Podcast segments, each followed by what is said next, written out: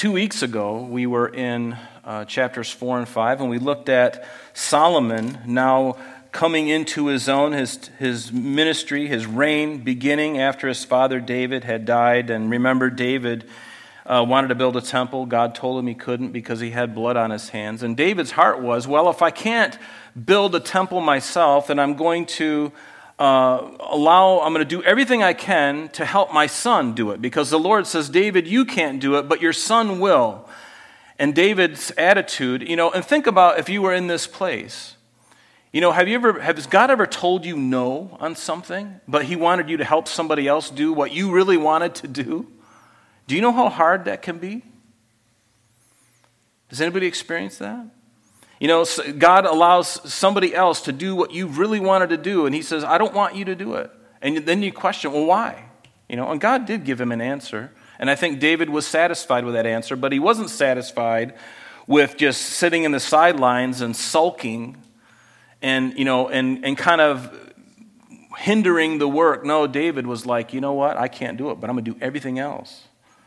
I'm going to provide all the gold, silver. I'm going to take all of it, and I'm going to compound it. I'm going to give all of my stuff above and beyond what I've pillaged from other lands and everything else. I'm going to give above and beyond my own gold and silver. And I'm going to give you the blueprint, Solomon. I'm going to give you all the people that you need to get the work done, because this work was monumental, and it was hugely expensive.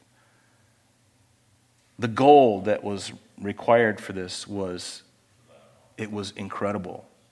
It really is. It would make anybody's jaw drop. We looked at some of those numbers, and it was just like out of the park. Because you're talking about gold, lining the walls with gold, like we did, 2 years ago. We lined all this with gold, but it didn't work out.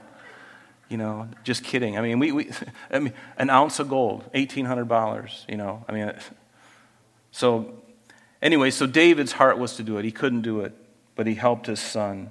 And so Solomon begins his reign, and so he begins. And we find that in chapter 4, he basically doubles the footprint of the Mosaic model of the tabernacle. He basically doubles the size, he doubles the amount of, and even quadruples, and many times over, 10 times over, some of the elements, some of the furnishings in the temple. Instead of one laver, they were now 10. Instead of one lampstand, now there were 10. Everything was just maxed out. And I love that too. Extravagant worship. And so finally, in chapter 5, they bring in the Ark of the Covenant. And the Ark of the Covenant, remember, was there in David's Mount Zion, or Zion, which is just to the south of the Temple Mount that we know today, where the Dome of the Rock is. If you're looking at the Dome of the Rock up here, down here is Zion, and this is where David's palace would be.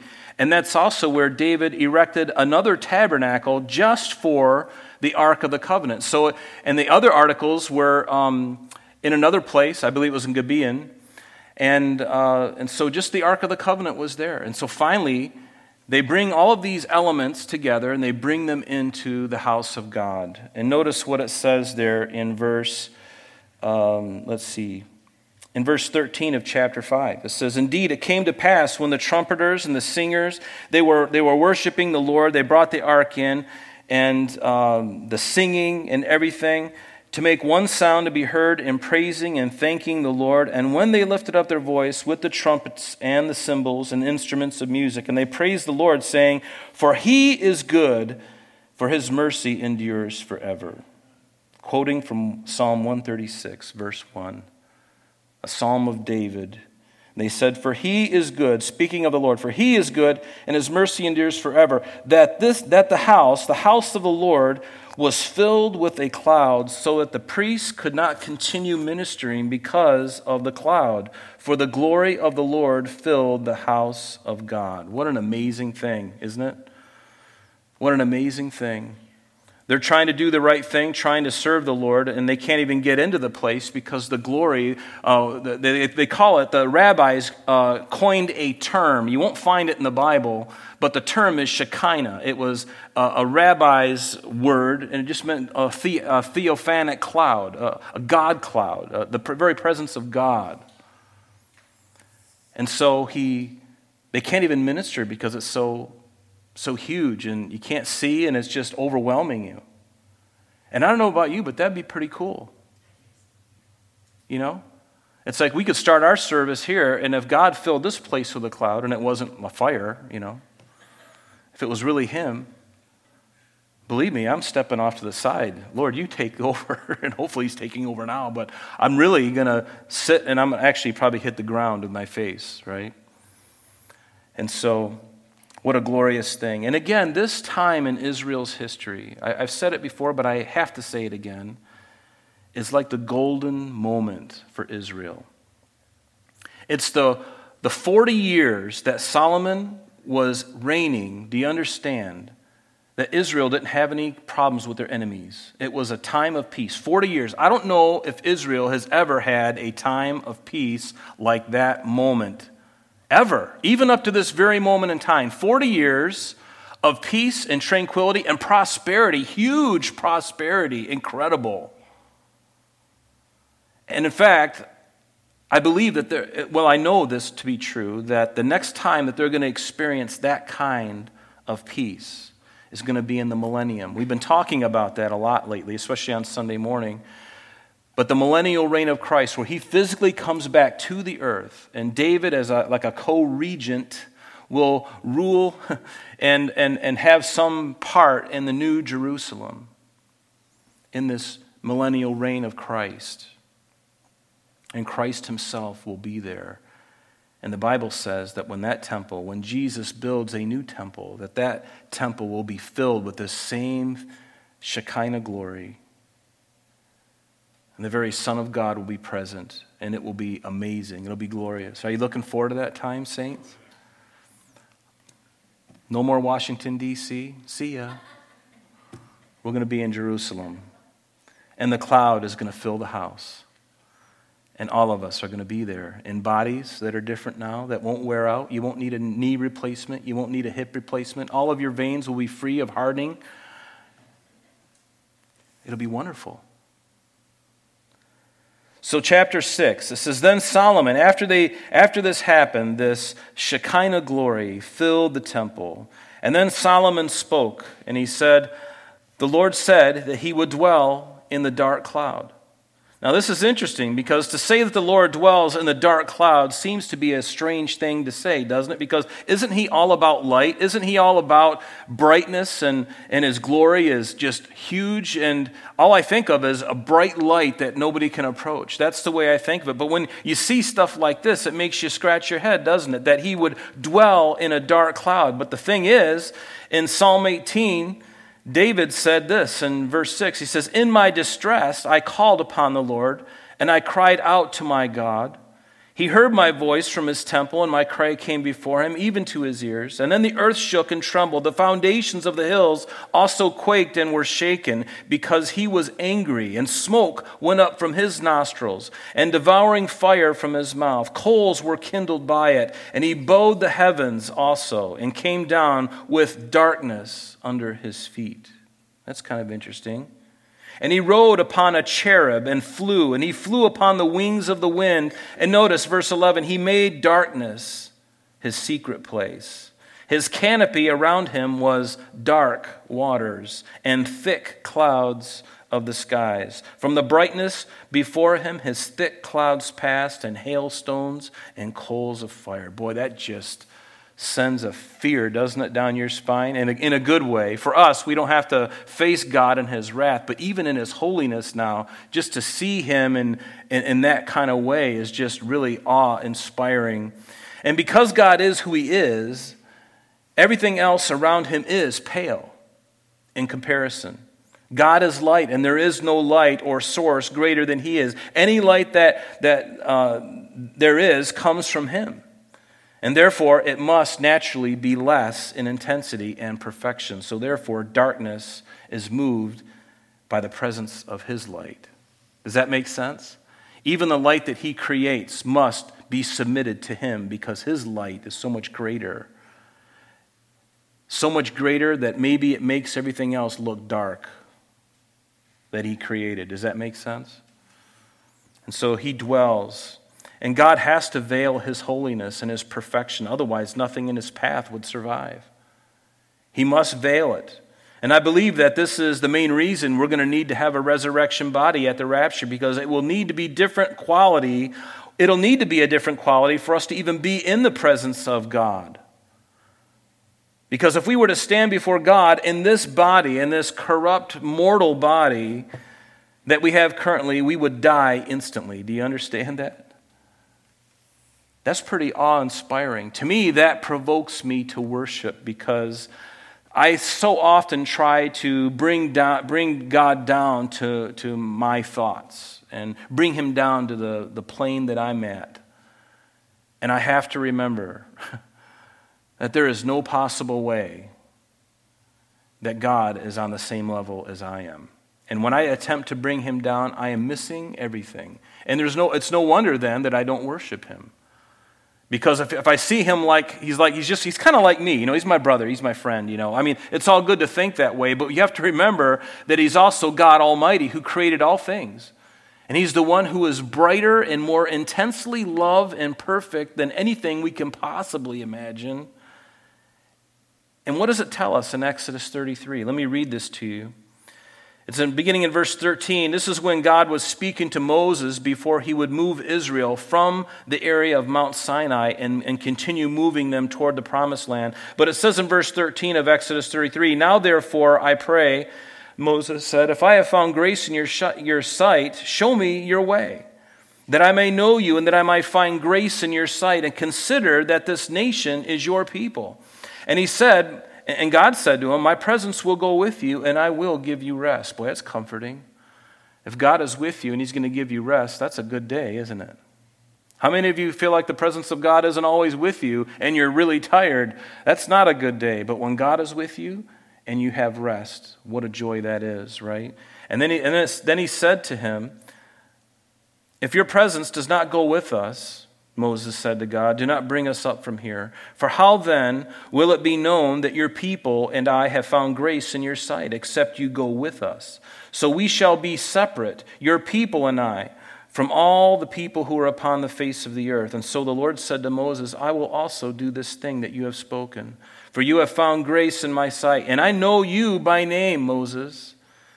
And he said, Moses said to God, "Please show me your glory." Can you just, the longing in Moses' heart just to see God in this veiled sense and going, I want you to blast me, Lord. I want to see you for who you really are. I want you to blow me away.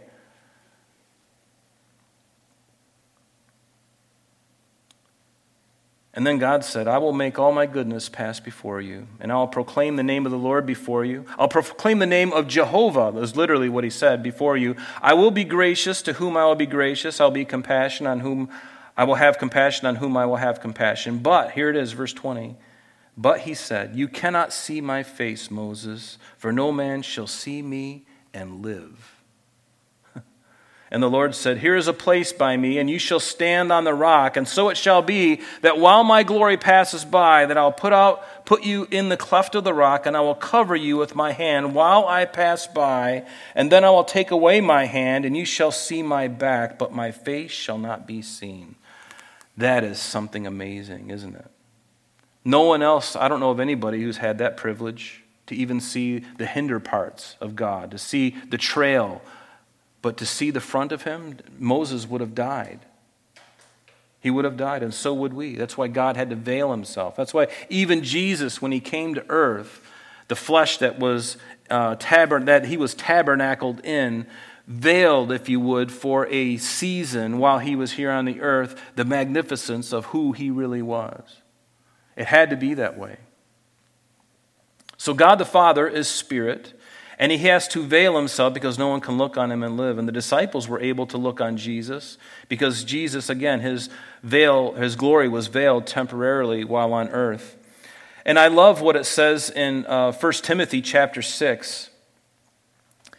Beginning in verse 13, Paul said to Timothy, he says, "I urge you in the sight of God, who gives life to all things, and before Christ Jesus, who witnessed the good confession before Pontius Pilate, that you keep his commandment without spot, blameless until our Lord Christ appearing, which he will manifest in his own time, and he who is the blessed and only potentate.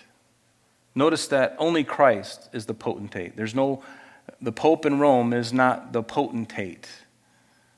Christ alone is the potentate, the ruler, the mighty great authority of God, the King of kings and Lord of lords. Notice verse 16, who alone has immortality. And here it is again, dwelling in unapproachable light, whom no man has seen or can see. That is pretty amazing, isn't it? Nobody has seen God and lived face to face. They've never seen him. See, that's the God we serve. That's the one I bow my knee to. That's the one that, when I think of him in that way, it brings a reverence, doesn't it? It should. It ought to bring a reverence, a holy reverence. Even as a believer, you know, when you look over in the prophets and you look at Daniel and you look at Revelation and you see these men even coming into the presence of an angel, the natural response of even seeing an angel of God is to hit the bricks, to hit your face right on the ground and like you're dead. So much so they have to pull you up and say, hey, stand up. And John even tried to worship an angel. And the angel says, hey, don't worship me, worship God. I'm a fellow just like you. And that was just an angel of God. Think of what it's going to be like, folks, to stand in the presence of Almighty God, to stand in the presence of Christ. It'll be involuntary, I think. We will just naturally fall. And I'm okay with that because there's only one king I want to bow before who deserves all of my worship. He deserves all that I am, everything that I've got. He deserves it. And I tell you, I can't wait for that day. We're going to be weeping in joy.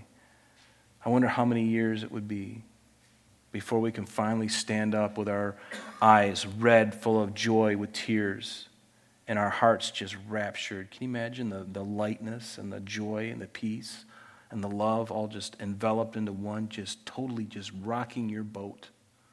Love it.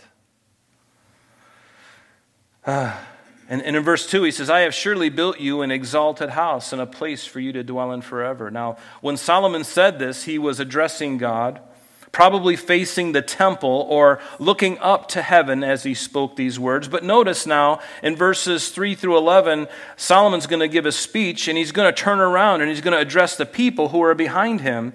So then the king turned around, and he blessed the whole assembly of Israel, while all the assembly of Israel was standing. And he said, blessed be the Lord God of Israel, who has fulfilled with his hands that he spoke with his mouth to my father David, saying, since the day that I brought my people out of the land of Egypt, I have chosen no city from any tribe of Israel in which to build a house, that my name might be there, nor did I choose any man to be a ruler over my people in Israel. Yet I have chosen Jerusalem, that my name may be there, and I have chosen David to be over my people Israel. And so here, what Solomon is doing is he's rehearsing what God had said to David in 2 Samuel chapter 7, verses 6 and 7 specifically, when God gave the covenant, his covenant, to David. And then he says, I have chosen Jerusalem, that my name might be there, and I've chosen David. And this, folks, is fulfilled prophecy. Fulfilled prophecy, because God had spoken this in time past, that he would choose a place to place his name there and for Israel to offer their burnt offerings and their sacrifices. So around 1406 BC, the Lord said this to the children of Israel, and it's recorded for us in Deuteronomy chapter 12. What God had said. And this was before Israel came into the land. They were still on the eastern side of the Jordan River. They hadn't crossed over into the Promised Land yet. And before all of this, God had said this in Deuteronomy 12. Let me read it to you. He says, these are the statutes and the judgments. Again, 1406. God was speaking this to them right before they crossed over. So that's 400 years before Solomon was even born. These are the statutes, the judgments which you shall be careful to observe in the land which the Lord God of your fathers is giving you to possess all the days that you live on the earth. You shall utterly destroy all the places where the nations which you shall dispossess serve their gods on the high mountains and on the hills and under every green tree. And you shall destroy their altars, break down their sacred pillars, burn their wooden images with fire. You shall cut down the carved images of their gods and destroy their names from that place. You shall not worship the Lord your God with such things, but you shall seek the place where the Lord your God chooses. Notice, this is 400 years before what we're reading now. He's saying, I'm going to choose a place where you're going to worship. But you shall seek the place where the Lord your God chooses out of all your tribes to put his name for his dwelling place. And there you shall go, and there you shall take your burnt offerings, your sacrifices, your tithes, your heave offerings of your hand, your vowed offerings, your freewill offerings, the firstborn of your herds and flocks. And there you shall eat before the Lord your God. You shall rejoice in all to which you have put your hand to, you and your households, in which the Lord your God has blessed you. You shall not at all do as we are doing here today. In other words, every man doing whatever is right in his own eyes, for as yet you have not come to the rest and the inheritance which the Lord your God is giving you. Do you see that? Because a few hundred years before this even, God had given to Abraham, to Isaac, and to Jacob the same promise. I'm going to bring you into the land. I'm going to give you the land of Canaan for your possession. And so now here they are coming out of Egypt, having spent 430 years there, and now they're getting ready to cross over, and God is telling them all of this. He says, verse 10, but when you cross over the Jordan, in just a couple days from now, when you cross over the Jordan and dwell in the land which the Lord your God is giving you to inherit, and gives you rest from all your enemies round about, so that you dwell in safety, then there will be the place where the Lord your God chooses to make his name abide. And that place would ultimately be in Jerusalem. You remember when David had sinned against the Lord by counting the people, and God had judged the nation as a result of David's error. And David was there, and the angel was destroying, and many people were dying. And the Lord, through the prophet Gad, told David to build an altar. And so David very quickly went to Araunah, the Jebusite, who owned the land on the Temple Mount that you and I know today. And it used to be a threshing floor, and he owned it. And so David approaches him and says, hey, listen, I want to buy this from you. And Araunah just wanted to give it to the king. He's like, take everything, the oxen, the cart, everything. And David says, no, I can't do that, Araunah. Because how can I worship God with that which cost me nothing? And so David paid him the full price for it. And it was on that spot, that many, many years prior to this, that Abraham offered up Isaac. Now it's going to be that same very spot. After David passes, his son would build an altar on that very same spot at the top of Mount Moriah. Today, you and I will call it the Temple Mount. The Dome of the Rock is sitting on that location right now, but it won't be there forever, don't worry.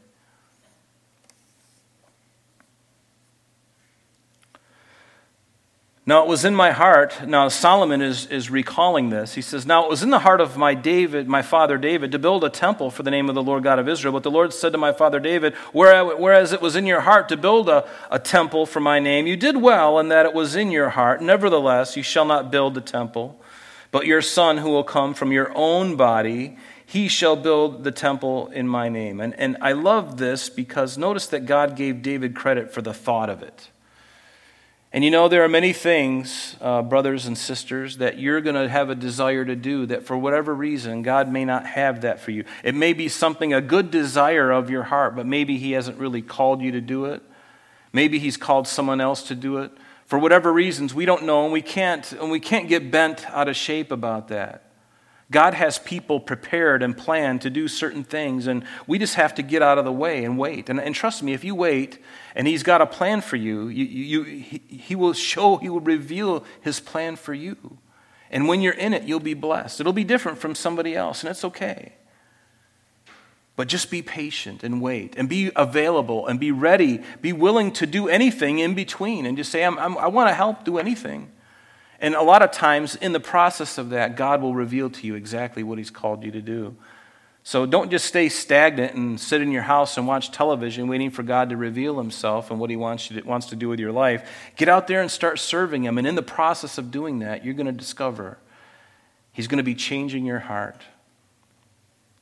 He did it that way with me, and I know he did that way with many people.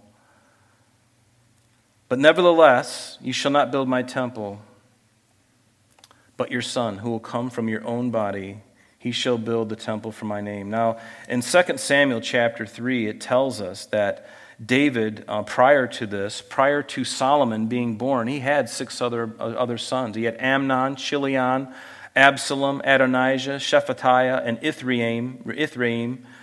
And so now, when God gave David this promise, all those six sons had already been born.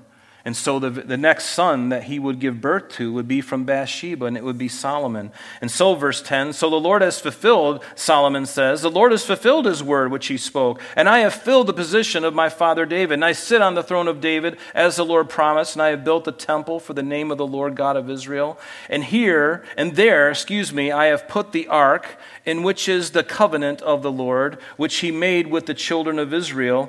And again, this covenant would be the 10 Commandments, and these were 2 tables of stone, and you can look at these scriptures, and it kind of chronicles when God made the first tablets and how Moses had broke them, and then God made new ones for him, and those were ultimately put into the Ark of the Covenant.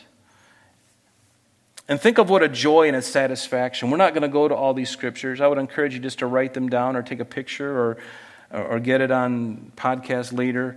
But think of what joy and satisfaction this must have been for not only Solomon, but for all of Israel. Because again, what a golden moment this was. It was a great moment. And God spoke this over 400 years prior to this. And now God is coming through with his promises. And God cannot renege on his promises. He can't. To Israel or to the church. He can't go back on what he has promised. It's impossible for him to do. And how is it that God can make a promise and that he can keep it? Well, he's got an unfair advantage. He's got all knowledge. And he's omniscient. He's omnipresent. He's omnipotent. He can make anything that he wants to happen. Even if it defies the law of physics or gravity, he made all those things. He made those laws. He put them into motion. He can step in at any moment and defy them at any time he wants for his own purposes, not for entertainment, understand. And Jesus never did this either. Think about the miracle of the sun standing still when Joshua was going after their enemies. And God had told them to vanquish their enemies. And the sun was going down. And they needed more time. And God says, well, I'll fix that. And do you know that people who have studied this, the scientists and the astrologers, is that right? Astronomers, astrology is a whole different thing. It's pagan. But the astronomers, and they've discovered that there was something that happened back at that time. They can't deny it. There's something that happened, and God did it. And he stopped the sun, or he stopped the earth. Whatever he did, he defied the thing that he created to allow Israel to vanquish their enemies because it was the will of God. Isn't that exciting? It was the will of God. And if you're running out of time and it's God's will, he's going to add some more daylight. Or you're not going to need it. But if you need it, he can provide it. That's encouraging to me, that he's the God of the impossible. And don't be discouraged. Because sometimes it's just not God's will. But when it is, you're untouchable. I'm only 54 years old, and I have seen things in my short time on the earth where only God could have done that.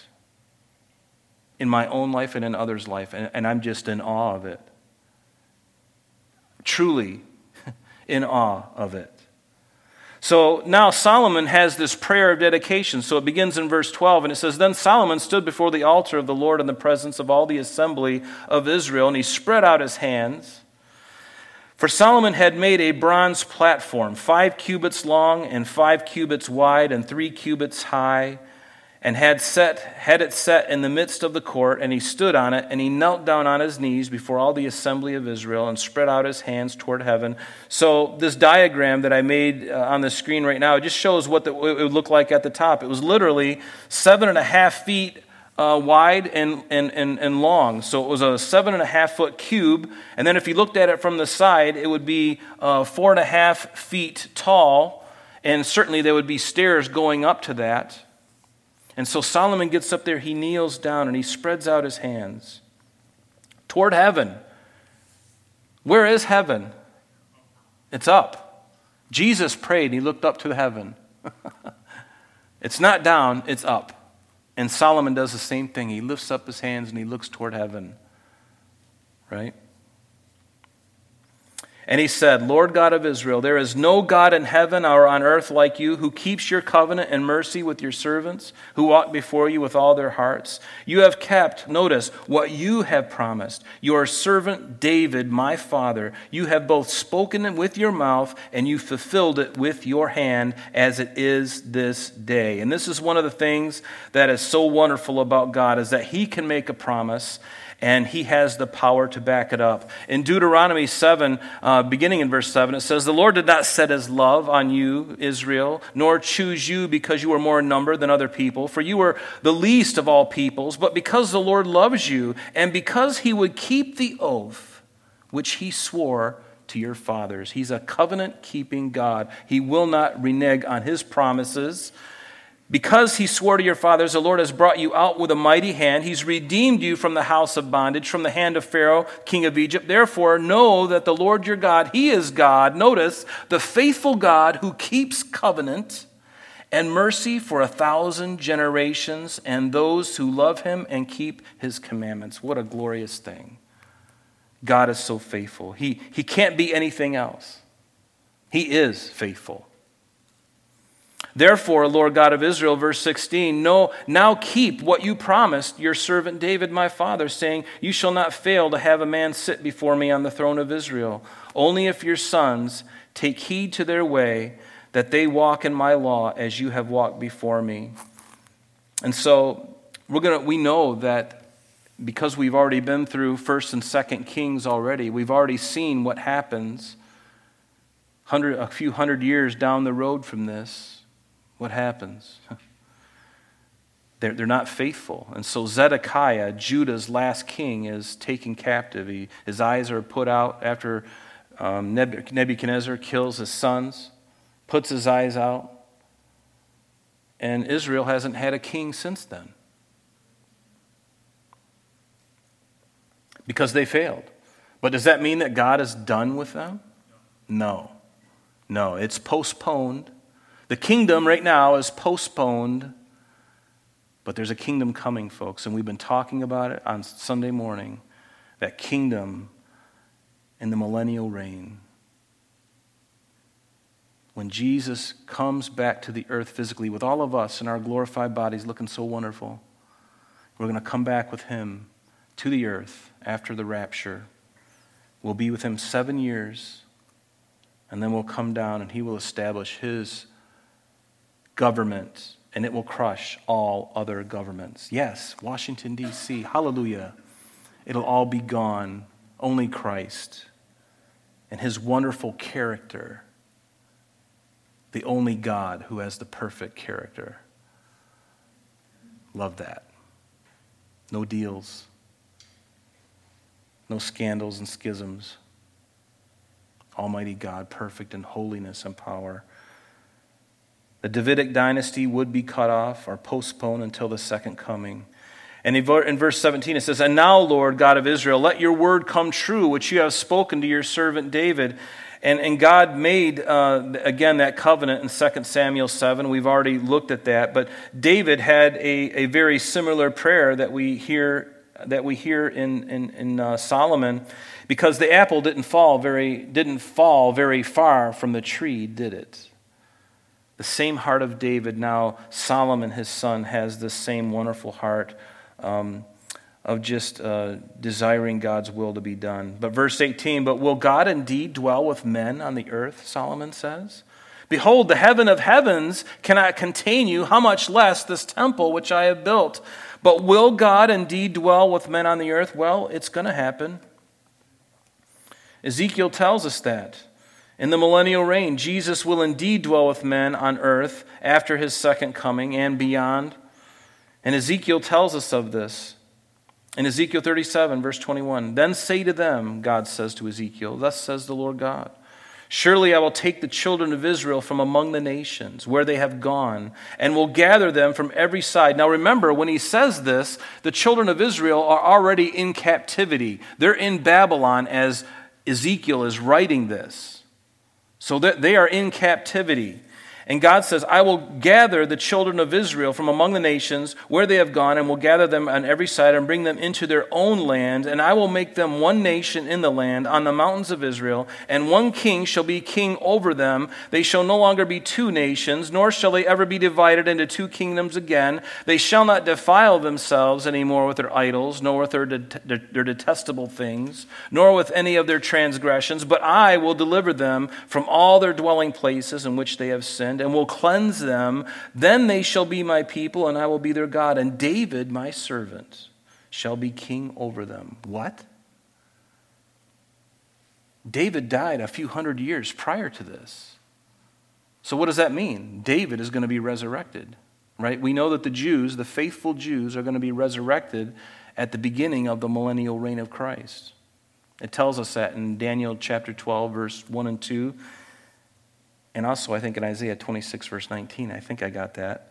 But notice, "David, my servant, he shall be king over them." Of course, Jesus will be the king over him.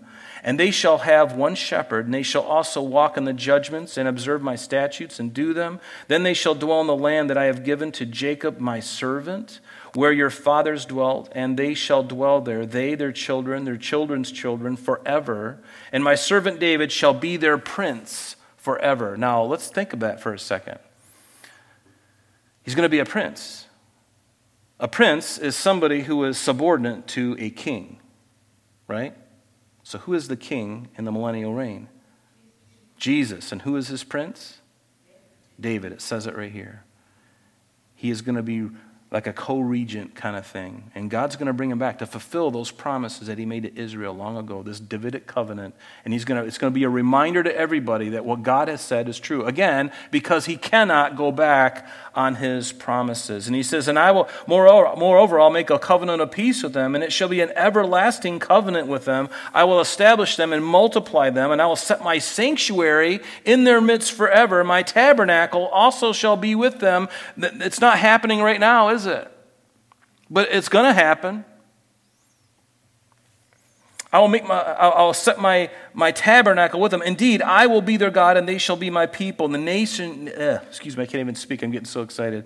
"The nations also will know that I, Jehovah, sanctify Israel, when my sanctuary is in their midst forevermore." Wow. That is just, man, just kick me. Wow. I mean, that is profound. He's not talking about anything current. He's talking about then.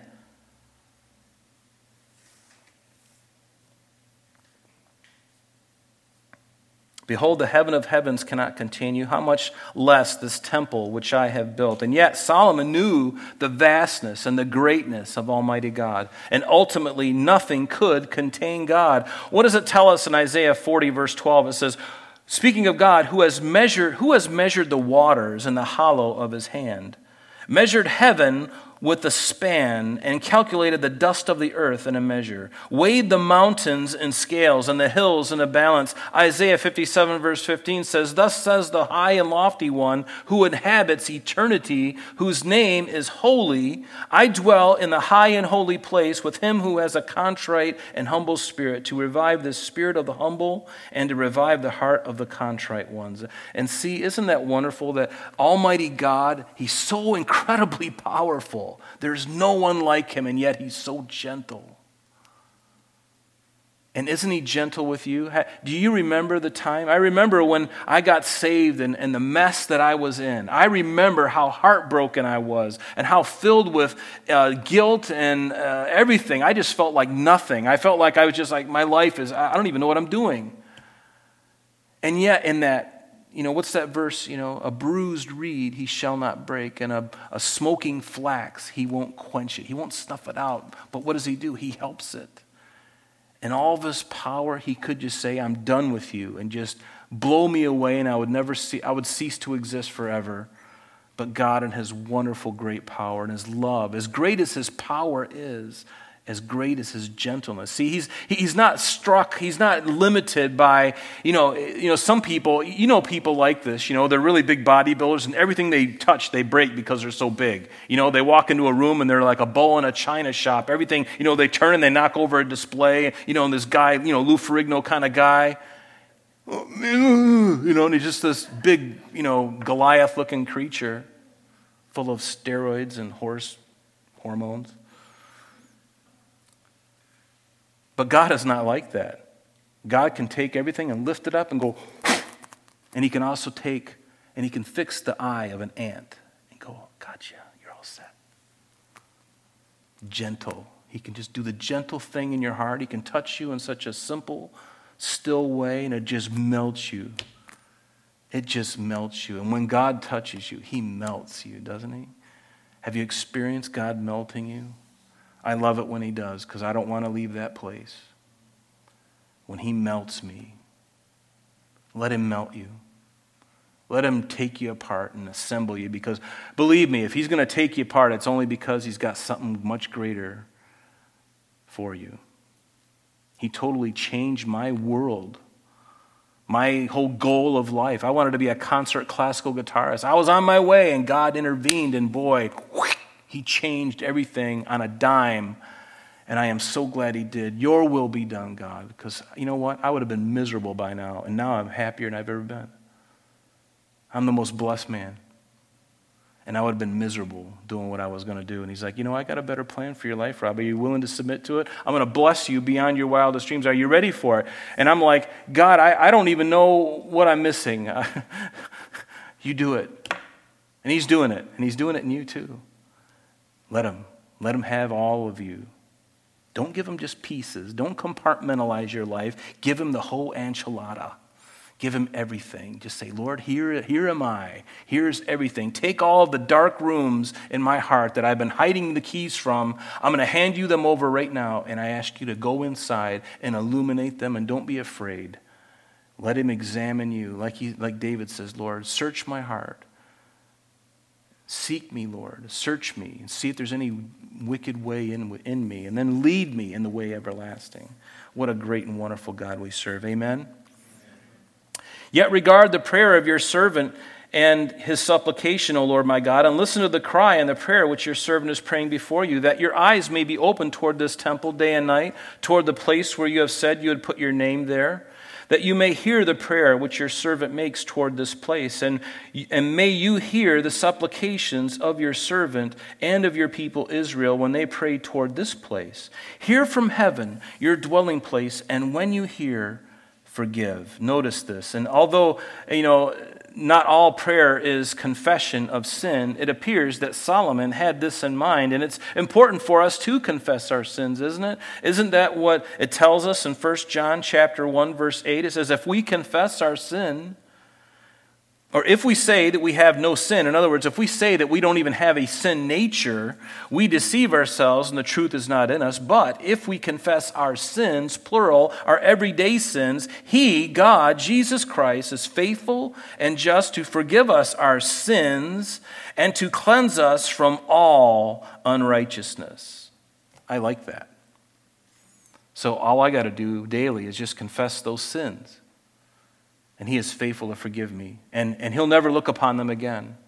And don't you try to look at those things again when God has forgiven you. Because you know what? In the church, so many people fail in this area. They don't believe that God can forgive you of your sin. You still want to pay for your own sin that you did a long time ago. And God's like, child, why are you wrecking yourself and making yourself feel guilty? Why are you carrying the weight of all of the sin and guilt when I told you I would forgive you? Just leave it with me, and I will take it, and my blood will cleanse it. And what my blood cleanses, I will never look upon again, and I will never recall it. It'll never come up before me ever again. That is something. But do we believe it? Because the measure that you believe that truth is the measure that you are going to be set free, and you're going to be victorious in your Christian walk, and you're going to have a wonderful time. Because there's nothing more glorious than when God can forgive you of a sin and you can walk away from confession and you know that you'll never, ever hear that again from Him. The devil will bring it up, and your own heart will say, oh, I still can't forget what I did, and I feel so bad. And God's like, hey, we already touched that. I've already paid the price for that. Now get up and walk and put that smile back on your face, because I got a plan. And you keep going. You keep going. Don't you be looking back. You look back, you're going to drown. You look forward in Christ. And that's the thing we got to do, folks.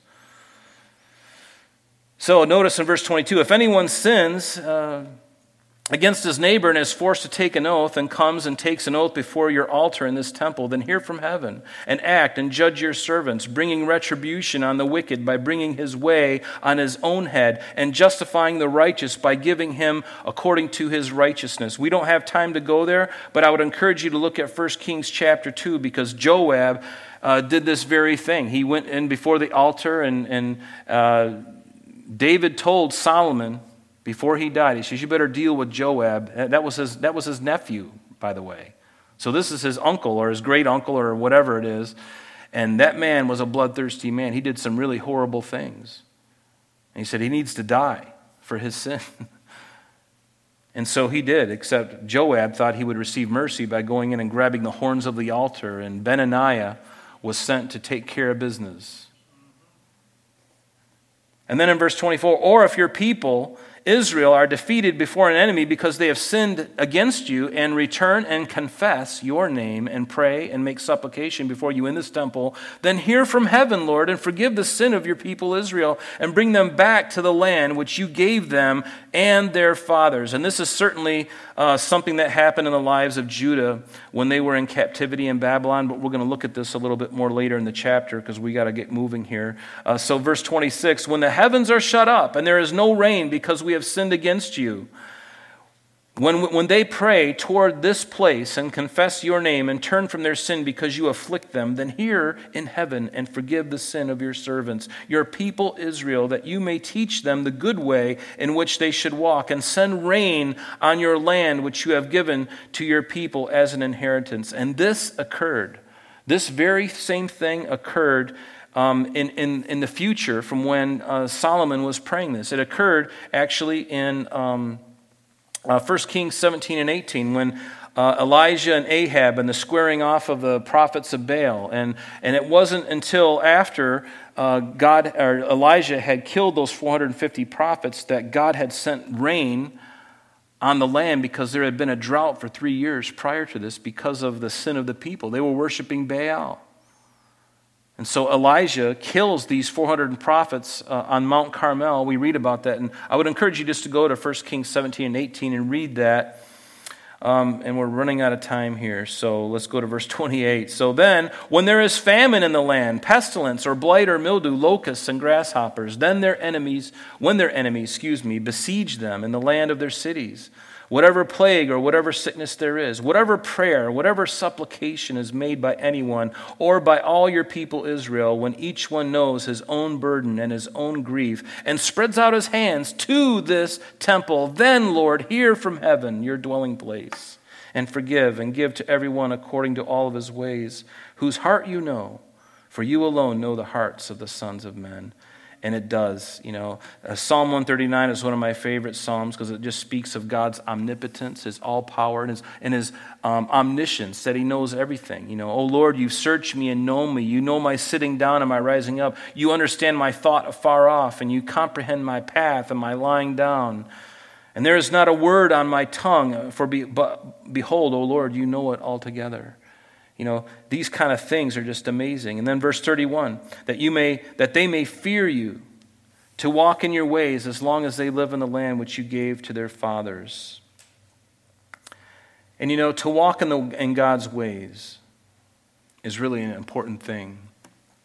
In Jeremiah 6, verse 16, there's a really wonderful verse. I'd encourage you to know it, to read it. And the Lord is speaking to Jeremiah and to the children of Israel. And remember, Jeremiah was in Jerusalem when Jerusalem was sacked by the Babylonians. Ezekiel went to Babylon. Jeremiah stayed in Jerusalem. So while he's in there, the Lord says to him, "Thus says the Lord, stand in the ways and see and ask for the old paths where the good way is and walk in it." See, we don't need new things. We don't need to invent some new thing to grow the church. No, you don't grow the church by fads and books and trying to have a hot worship team with the lights and have video games for the kids and cotton candy for the parishioners. No, you don't do that. You stand in the old paths. You teach them the Word of God, and that's what we've been doing here. That's what we've been doing for 30 years. Pastor Jeff has started the whole thing. It's what Calvary Chapel does. We don't have a pep rally. Nothing wrong with a pep rally. I mean, we could use some excitement. But the main thing is that we are fed on the Word of God and that our focus is on the Word of God. We get into the Word of God. Verse 32, moreover, concerning a foreigner, and guess what? That's you and I. It's interesting, these two verses, verse 32 and 33, is speaking about Gentiles. Is anybody here Jewish tonight? None of us. We're all Gentiles. This is for us. Listen. Moreover, concerning a foreigner who is not of your people Israel, but has come from a far country for the sake of your great name and your mighty hand and your outstretched arm, when they come and they pray in this temple, then hear from heaven your dwelling place and do according to all which the foreigner calls to you, that all peoples of the earth may know your name and fear you. Do you see that? So is God Almighty just the God of the Jews? Or is he the God of all creation, of all nations? And here it is. It's right here. That all may know you, not just the Jews. In Luke, it tells us that. The angel speaking to the shepherds out in the field in Luke chapter 2. Behold, I bring good tidings of great joy, which will be to all people, not just to the Jews, but to all people. And then... Simeon, as he was holding Jesus, he says, "Now, Lord, you are letting your servant depart in peace," after he held Jesus in his arms, "according to your word, for my eyes have seen your salvation, which you have prepared before the face of all peoples." All peoples. He's the God of all, not just the God of the Jews. Verse 34, back in our text, "When your people go out to battle against their enemies, wherever you send them, and when they pray to you toward this city which you have chosen and the temple which I have built for your name, then hear from heaven their prayers and their supplications and maintain their cause." Verse 36 and verse 39, "And when they sin against you, for there is no one who does not sin, and you become angry with them and deliver them to the enemy, and they take them captive to a land far or near. Yet when they come to themselves in the land where they were carried captive, and they repent and make supplication to you in the land of their captivity, saying, 'We have sinned. We have done wrong and have committed wickedness. And when they turn, to you with all their heart, with all their soul, in the land of their captivity where they have been carried captive, and they pray toward their land which you gave to their fathers, the city which you have chosen, and toward the temple which I have built for your name, then, Lord, hear from heaven your dwelling place, their prayer and their supplications, and maintain their cause. Forgive your people who have sinned against you. And isn't that what Daniel did? I would encourage you at this moment in your Bible, in this next verse, or write in Daniel 6, verse 1 through 17, because remember, Daniel, that's exactly what he did. He was a young man when he came into Babylon, and now he's an older man. And now the men and God had risen him to such a great power because his heart was right. And he followed God. And he always did this. He always opened up his windows, probably in some spire in the kingdom. He opened up his windows and he knelt down and he prayed toward Jerusalem. He did exactly what the scripture just told us while he was in captivity. And that's the only thing his enemies could find against him. And you read Daniel 6, and you'll find out how the story goes. And it's not just a story, forgive me. It's the event that occurred, because that's real history that happened. And they tried to, and that's where Daniel ended up in the lion's den because of his faithfulness to God. And did God allow the lions to tear him to pieces? Nope. I bet the lions were really perplexed. Because there is Daniel sitting there, and they're looking at him, and they're licking their chops, and they're looking at each other, the lions, going, why aren't we tearing into this guy? I don't know. Do you feel something inside? I just don't feel it. It's not happening. I'm getting so confused. I don't know who I am anymore. Who am I? And I'm not a lion anymore. What am I? Am I a dog? Maybe the lions were thinking they're changing their, and I won't go there. Their pronouns. They're not. They were confused. They should be tearing into him, and yet God restrained them from tearing into Daniel. An amazing thing. But you read that yourselves. What an amazing thing. Now, my God, notice verse 48. Now, my God, I pray, let your eyes be open and let your ears be attentive to the prayer made in this place. Now, therefore, arise, O Lord God, to your resting place, you and the ark of your strength. Let your priests, O Lord God, be clothed with salvation, and let your saints rejoice in goodness. We'll end with this really quickly. In Romans 13, there's a wonderful passage here. It begins in verse 11. And just to build upon this idea of being clothed with salvation, and see, that's what you and I are. We're clothed with salvation. Isn't that a wonderful thought? God clothes you with something that you couldn't earn, you couldn't work your way into it. It's something he gave to you because of his death and resurrection. And as a child of God, it's your inheritance. It's part of what he has given to us.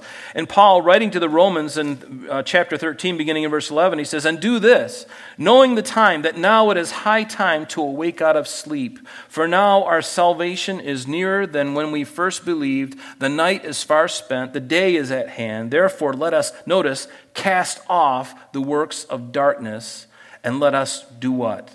Let us put on the armor of light. Let us put on the armor of light. Let us walk properly as in the day, not in revelry and drunkenness, not in lewdness and lust, not in strife and envy. But here, verse 14, but put on the Lord Jesus Christ, and make no provision for the flesh to fulfill its lusts. Isn't that awesome? He clothes you with salvation. He gives you a robe of righteousness that he alone purchased and gave to you. It's an armor. It's an armor of light. It's literally putting on Christ Jesus.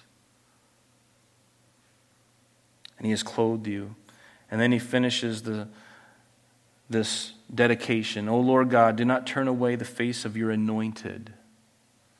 And that word anointed in the Hebrew means Messiah. So God, Solomon already understands that the Messiah is coming. And all of this is like a foreshadowing. This kingdom is foreshadowing another kingdom coming in the future. Oh, Lord God, do not turn away the face of your anointed or your Messiah. Remember the mercies of your servant David. Amazing. amazing. I took some time and I went through this, and I can send this to you if you want, just really quickly. I began to consider, the model prayer of Jesus in Matthew 6 when Jesus gave to his disciples this model prayer, our Father who art in heaven, hallowed be your name, thy kingdom come, thy will be done, etc. And I began to read that model prayer, and I began to look at Solomon's prayer of dedication, and I found a lot of similarities. And I don't believe it's forced. One of these, I think, probably was a little bit forced, but the other ones fall right into place. And what it brought me to is this spontaneous, heartfelt prayer that Solomon is praying. The elements of that prayer are in this model prayer that Jesus gave to his disciples. Some of those same elements are there. And that can help us too.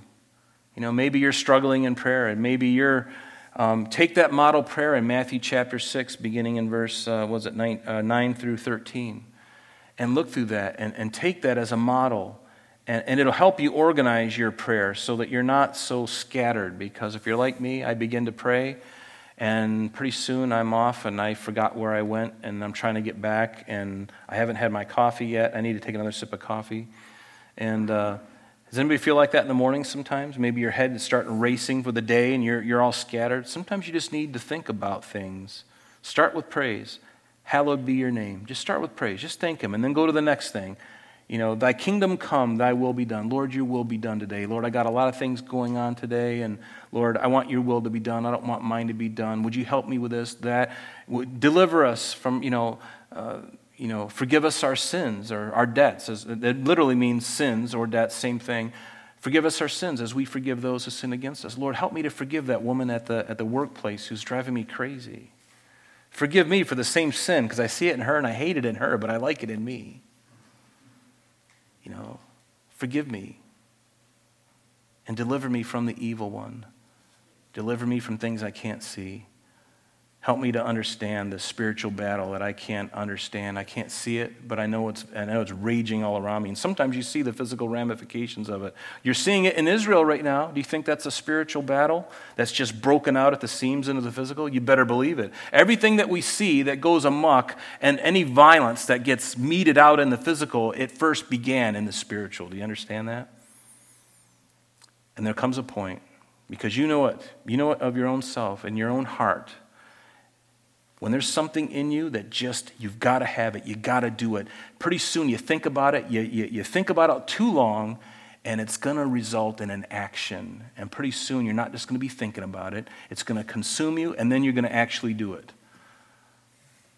It started off as something spiritual, and now it has become something physical. Do you think those boys, those two young men in Columbine back in 1999, when they went in and shot up the high school, do you think that started just for no reason? No, there was spiritual element of that. It was the very foundation of what they were doing. And then it became physical. And so we need to take heed to ourselves, don't we? We need to think pure things and remove things that are just warring against us. And get rid of the things that are just warring with your members and with your flesh. You don't need any help, trust me.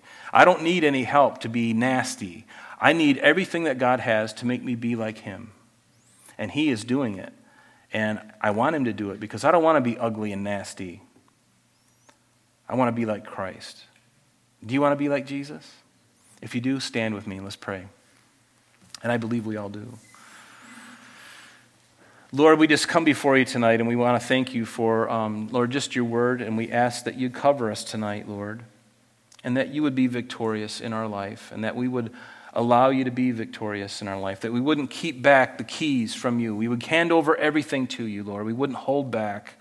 Lord, set us free from our flesh, from our own ideas, from our background, from our history, from our past, Lord. Set us free and just deliver us from all the things that have kept us chained up to this very moment. Lord, you've died for so much more than what we are currently experiencing. Would you set us free tonight, God? And set us free tomorrow, and continue to set us free, Lord. And ultimately, we will be set free, and we are set free. And we ask it in your precious name. In Jesus' name, amen.